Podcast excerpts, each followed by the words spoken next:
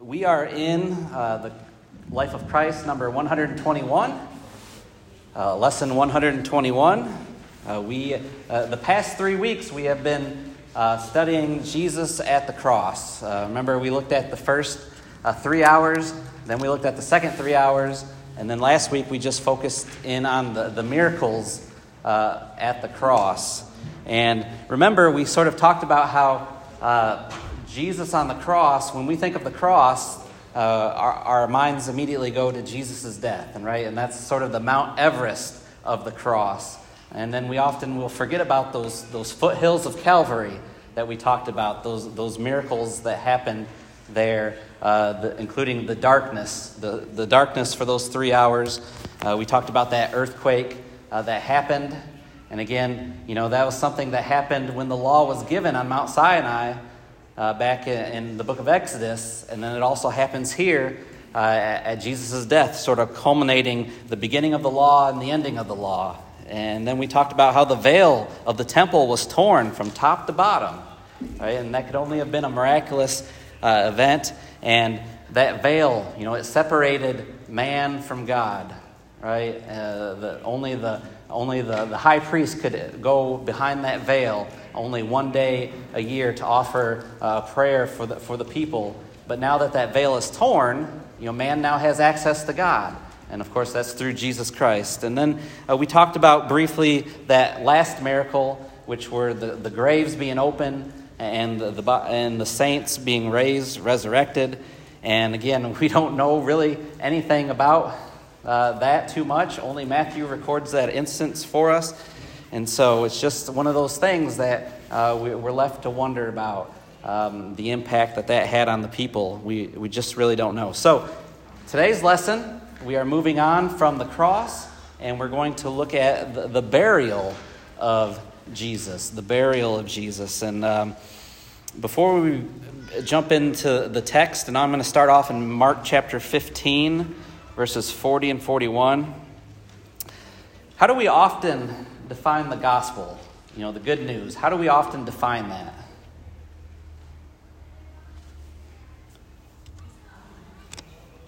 What are those three events that we often define as the gospel? Okay, yeah, so the death, the burial, and the resurrection of Jesus. Uh, 1 Corinthians chapter 15. Uh, as Paul states. And uh, we, and we, you know, we, we talk about his death quite a bit. You know, uh, again, uh, the book of Romans lets us know that uh, because of Jesus' death, we are reconciled to God. Uh, we have an opportunity for, for salvation. And we talk about his death quite a bit. And we also talk quite a bit about the resurrection of Jesus. Right? Uh, he, is, he was declared the Son of God uh, by the resurrection. Uh, Romans chapter 1, verse 4. And so, those two bookends we talk a lot about again, Jesus' death, Jesus' resurrection, but we don't often talk about the burial of Jesus. And as we're going to see in this lesson this evening, that there's, um, there's a lot to be said about it, and there's importance to it as well. Did Jesus ever speak about his burial during his earthly ministry? Yeah, he did a couple of times, didn't he? Remember uh, back when he when he sort of compared it to Jonah being in the whale or being in the in that you know that giant fish for the three days and three nights.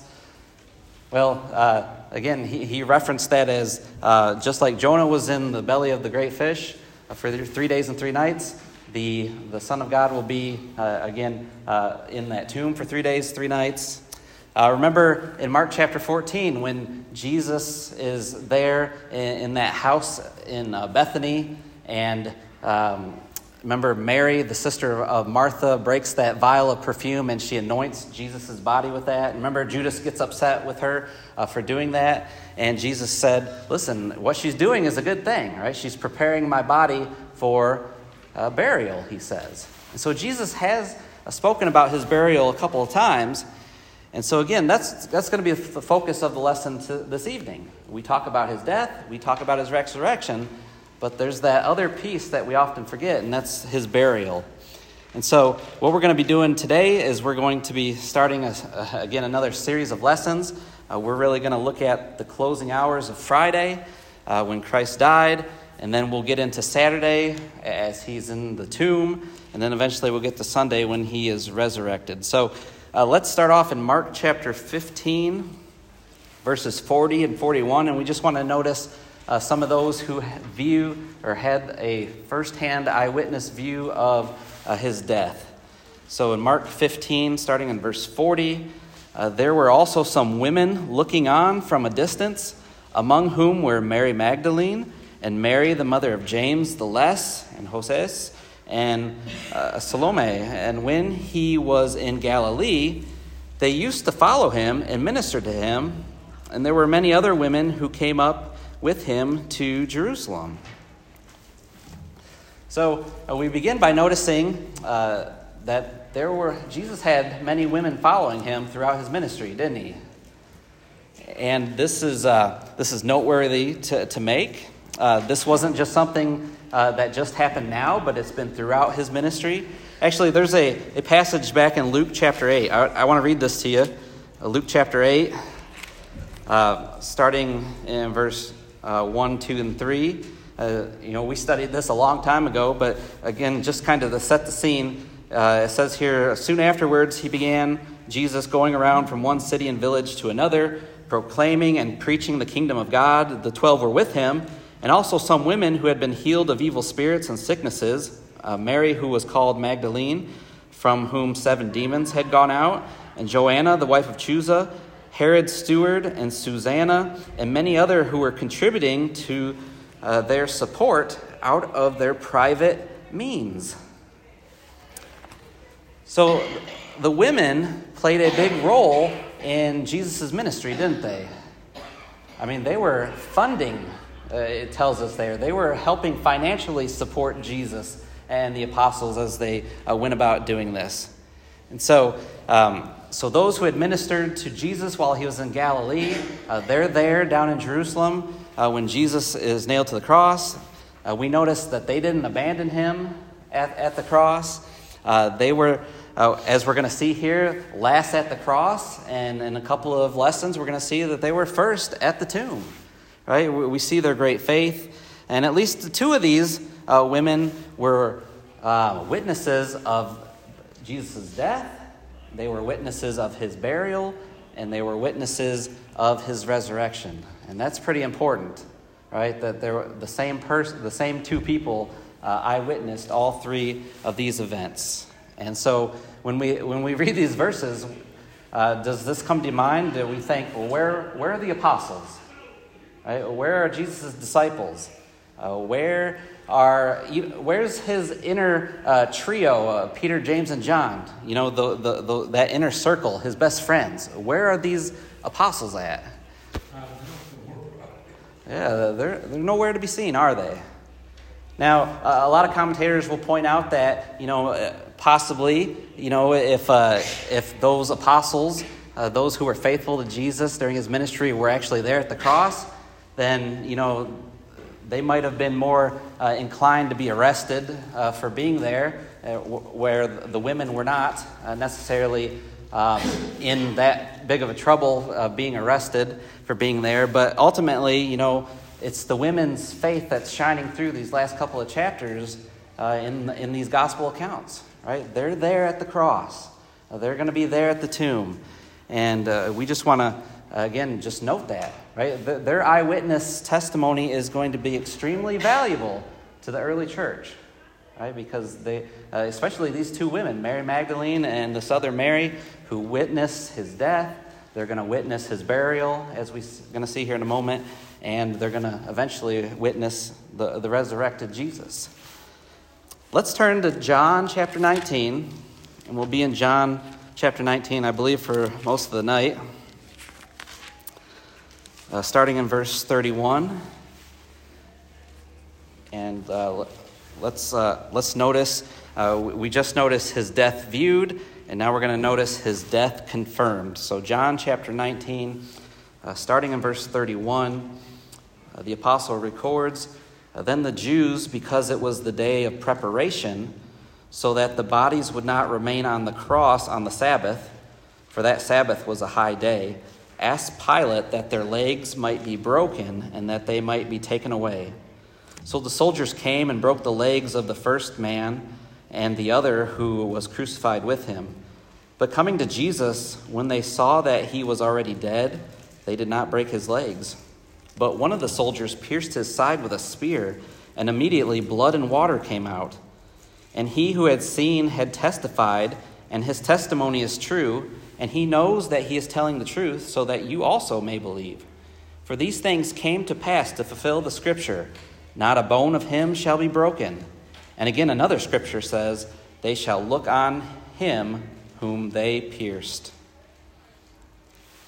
Okay, so again, the, the setting is it's Friday, Jesus has died. Uh, we're told here that, you know, they, they also referred to Friday as the day of preparation, right? And so that just simply means, you know, uh, as, as Saturday is quickly approaching, the Sabbath day, uh, Friday they got to do a lot of things, right, to prepare for the Sabbath because they are not to work on the Sabbath. And so, you know, they've got to get their meals ready. Uh, they've got anything that, any sort of work that they would have needed to do, they need to take care of that now. Again, it's a day of preparation. And especially, uh, as we notice here, um, you know, they can't mess with the bodies, right? Uh, because, again, that's going to be uh, a type of work. And so they need to, uh, as the Jews go to Pilate, they say, uh, let's hasten their deaths so that we can take them down. and so again, they, they break the legs of those who are crucified, and uh, except for whose? Except for Jesus, right? Because uh, he, as they go and, and they approach Jesus, um, he's already dead. Now, now, what's the point of breaking someone's legs upon the cross?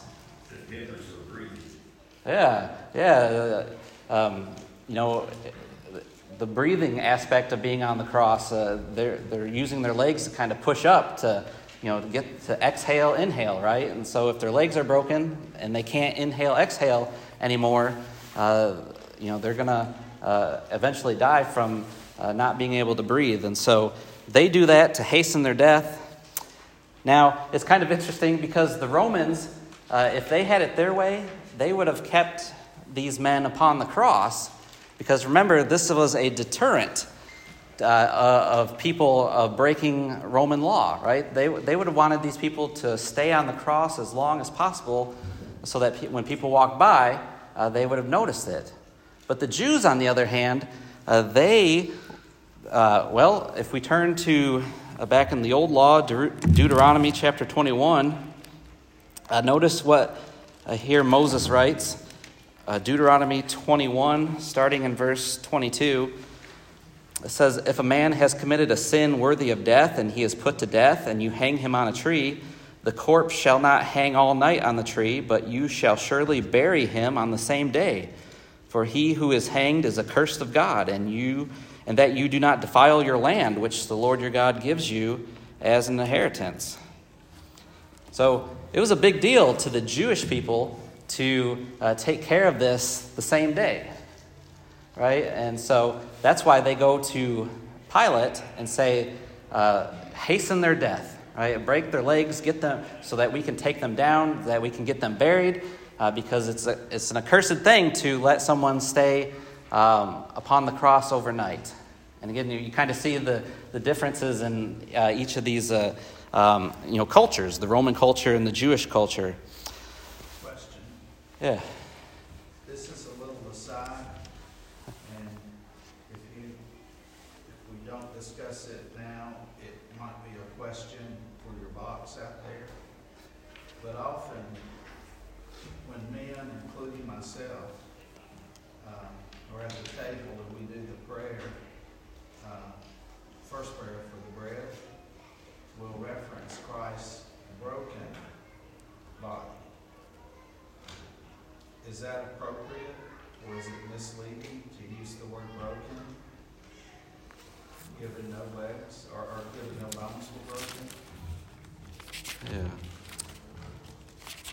We should consider, you know, the piercing the side and breaking the skin broken body too. Right.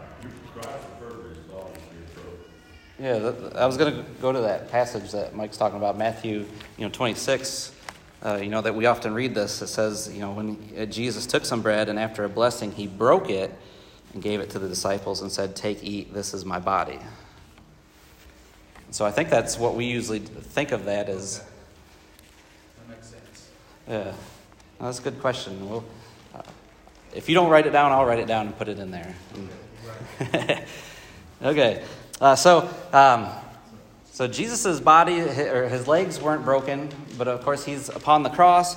Uh, the soldiers uh, they they come to verify again that Jesus is dead, and so what do they do to verify this?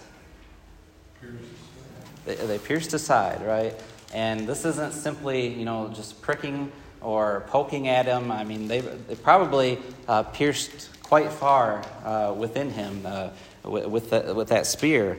Um, Actually, the, I think it's in the, the lesson uh, that you have that said it probably was a deep wound all the way to the heart, right? So we're talking about a pretty uh, deep stab that they would have done. And that makes sense because remember what Thomas said uh, in, in, John chapter 20 about, you know, wanting to see Jesus for himself? Uh, you remember he talked about how he wanted to put his, you know, hand uh, in his side, right? And so um, so we're thinking this was probably a pretty deep gash. Um, now, this is um, pretty interesting that, you know, this was something that was actually uh, prophesied in the Old Testament to, to happen. Uh, first, first uh, the one that we talked about in Psalm 34, verse 20, that his bones were not broken. And again, what's that in reference to?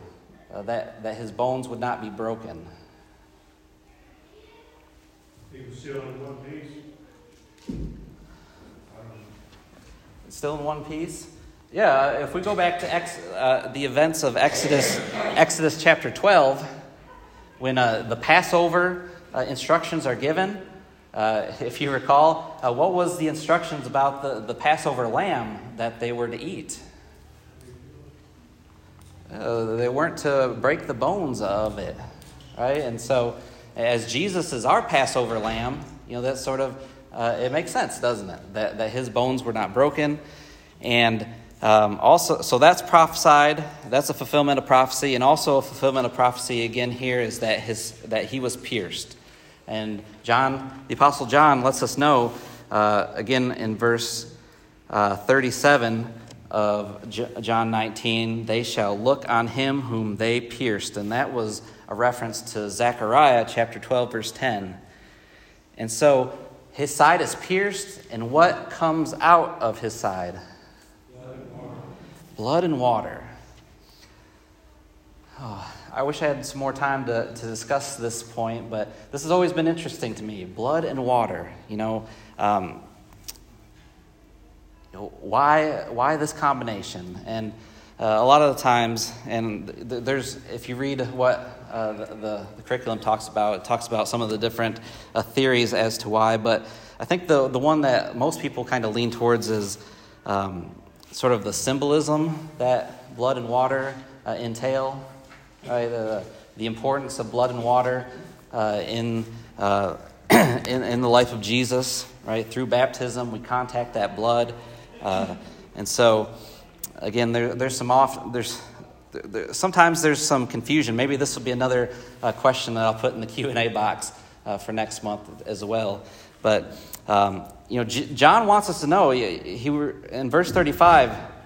Uh, look again. He says, "And he who has seen and has testified, and his testimony is true, and he knows that he is telling the truth, so that you uh, also may believe." You know, John's saying here, "Listen, I saw this with my own eyes. Uh, I, I'm testifying about this." uh, that this really did happen, right? That Jesus uh, was pierced. And so uh, his death has now been confirmed. And so the natural step, the natural next step after that would be what? Burial, right? Burial. And so uh, let's pick up in John 19, verse 38. I'm sorry I got to rush uh, through this. I know we're running out of time quickly. John 19, starting in verse 38. Uh, After these things, Joseph of Arimathea, being a disciple of Jesus, but a secret one for fear of the Jews, asked Pilate that he might take away the body of Jesus. And Pilate granted permission. So he came and took away his body. Nicodemus, who had first come to him by night, also came, bringing a mixture of myrrh and aloes, uh, about a hundred pound weight. So they took the body of Jesus and bound it in linen wrappings with the spices, as is the burial custom of the Jews. Now, in the place where he was crucified, there was a garden, and in the garden a new tomb in which no one had yet been laid. And therefore, because of the Jewish day of preparation, since the tomb was nearby, they, they laid Jesus there. Okay, so here comes this man onto the scene, Joseph of Arimathea. Uh, I wanted to read Luke's account of, of him as well. Uh, Luke 23. We got, we got a little bit of, uh, uh, of his background in, in John. Uh, listen to what Luke says about him in Luke 23, starting in verse 50. It says, And a man named Joseph, who was a member of the council, a good and righteous man, he had not consented to their plan and action. A man from Arimathea, a city of the Jews, who was waiting for the kingdom of God. And this man went to Pilate and asked for the body of Jesus.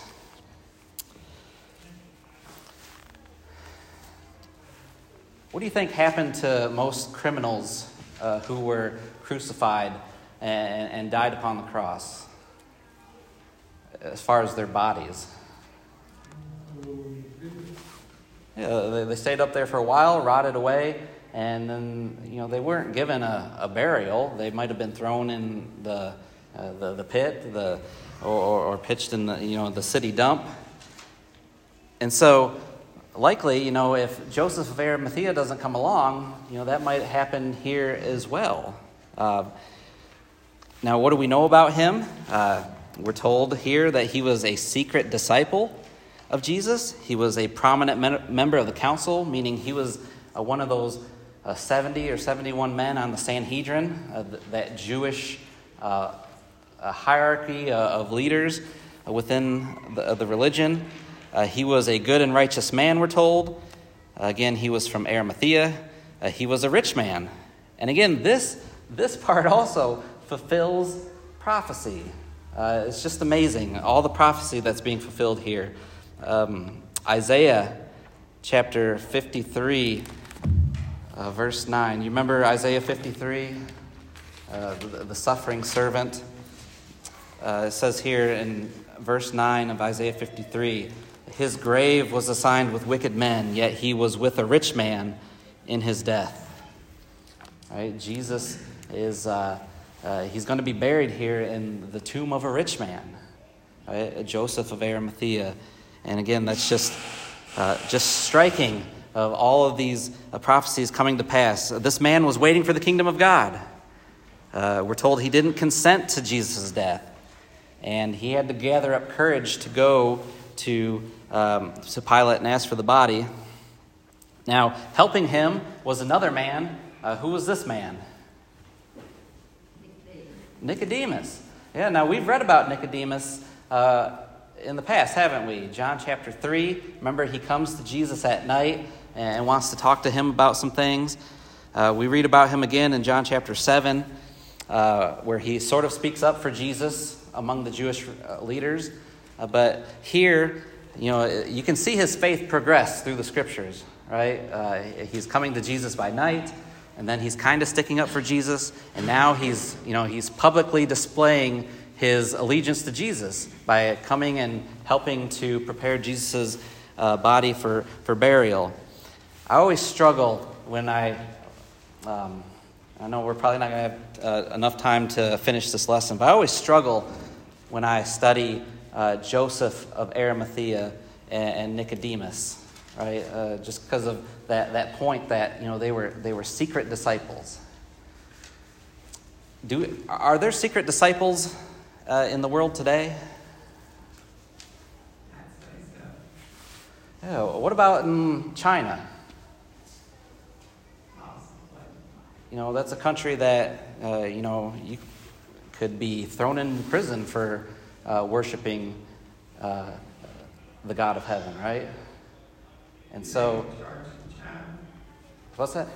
Is there a church in China? Oh, I, there's a lot of house churches in China, uh, but they have to they have to worship in fear of persecution, right?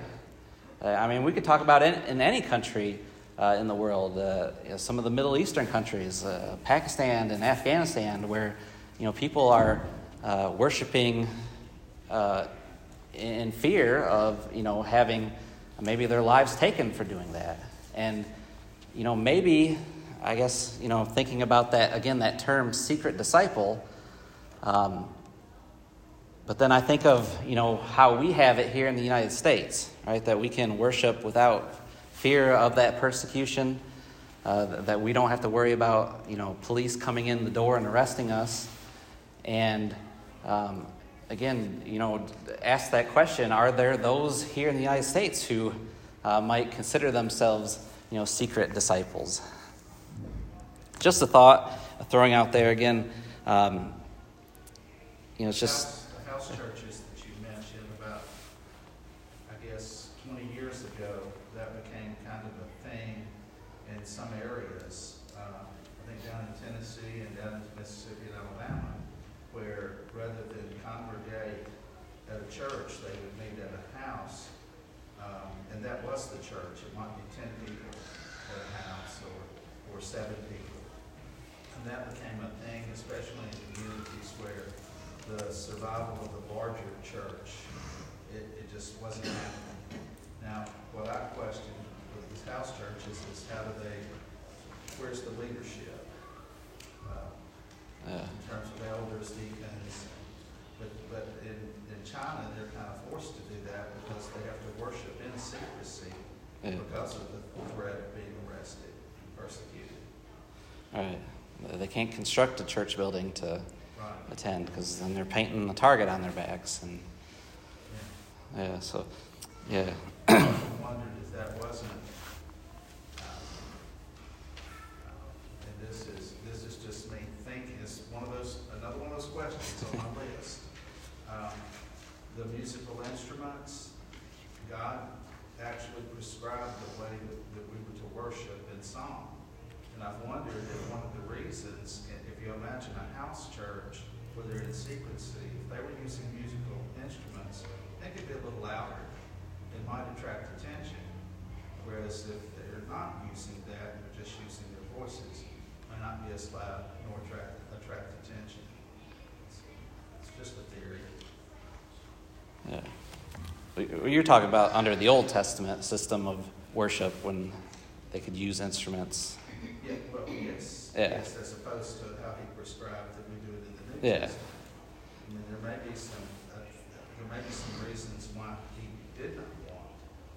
oh okay yeah i get that now One of the reasons might be, like in the case of the house church, or even the early church, um, the musical instruments seemed to me like they would attract attention. Yeah i never really thought about that but. Yeah. Okay so anyway so uh, we have these two men right? Joseph of arimathea nicodemus secret disciples of jesus but now they're really they're coming out in public aren't they? Uh, they are they've taken the body of jesus they're preparing it for burial.